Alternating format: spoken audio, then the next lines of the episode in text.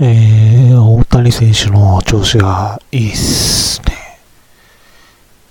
今日は株式会社と合同会社の違いです。えー、まず株式会社、上場企業などは株主の有限責任があります。出資した金額以上の責任を負わないと。株主は株式を自由に浄土することができる。他の人に高く売ったり、会社から離れるために安くでも売ったりすることができる。なので会社はお金を集めやすい。ね、ぐるぐる回ればですね。で結果として会社の所有と経営、取締役などが行う経営が分離されているということになります。あと上場していない会社など、上場してなくても大きい会社はちょっと別なんですけども、株主の有限責任はあるが、会社代表者が連帯保証人になっていたりするので、出資した以上の代表取締役個人の預貯金などにも責任を持つことがある。株式は自由に浄土できないと。株主総会などの承認が必要になっている。なので、お金がぐるぐる回ったり、一気にお金を集めて成長したり、設備投資したり、ということは基本的に難しい。徐々に利益を貯めていく状態ですが、経営者が一人株主の株式会社の状態の場合は、所有と経営は分離していないことになります。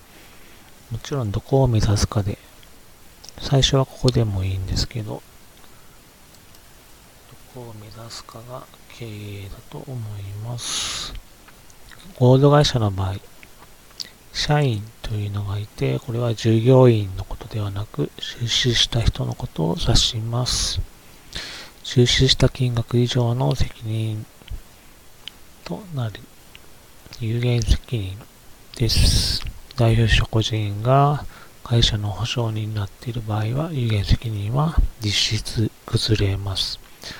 これは、えー、株式会社と同じです。社員が出資した財産は持ち分と呼ばれます。まあ、株式会社の株式と同じように考えてもらっていいと思います。持ち分を他の人に浄土するには他の社員全員の同意が必要なので自由に浄土することができないです。社員は原則として事業を行わなければならない。なので所有と経営は分離していない。株式会社で言うと株主は取締役にならないといけないというようなことになります。出資して社員になると経営も行い、役員の任期規定はありません。えー、退社する会社から離れるまでは、えー、ずっと経営もしてくださいよという制度になっています。原則としてですね。費用に言うと、費用で言うと株式会社と比べて設立費用が十数万円安いということになります。簡単でしたが、今日は以上です。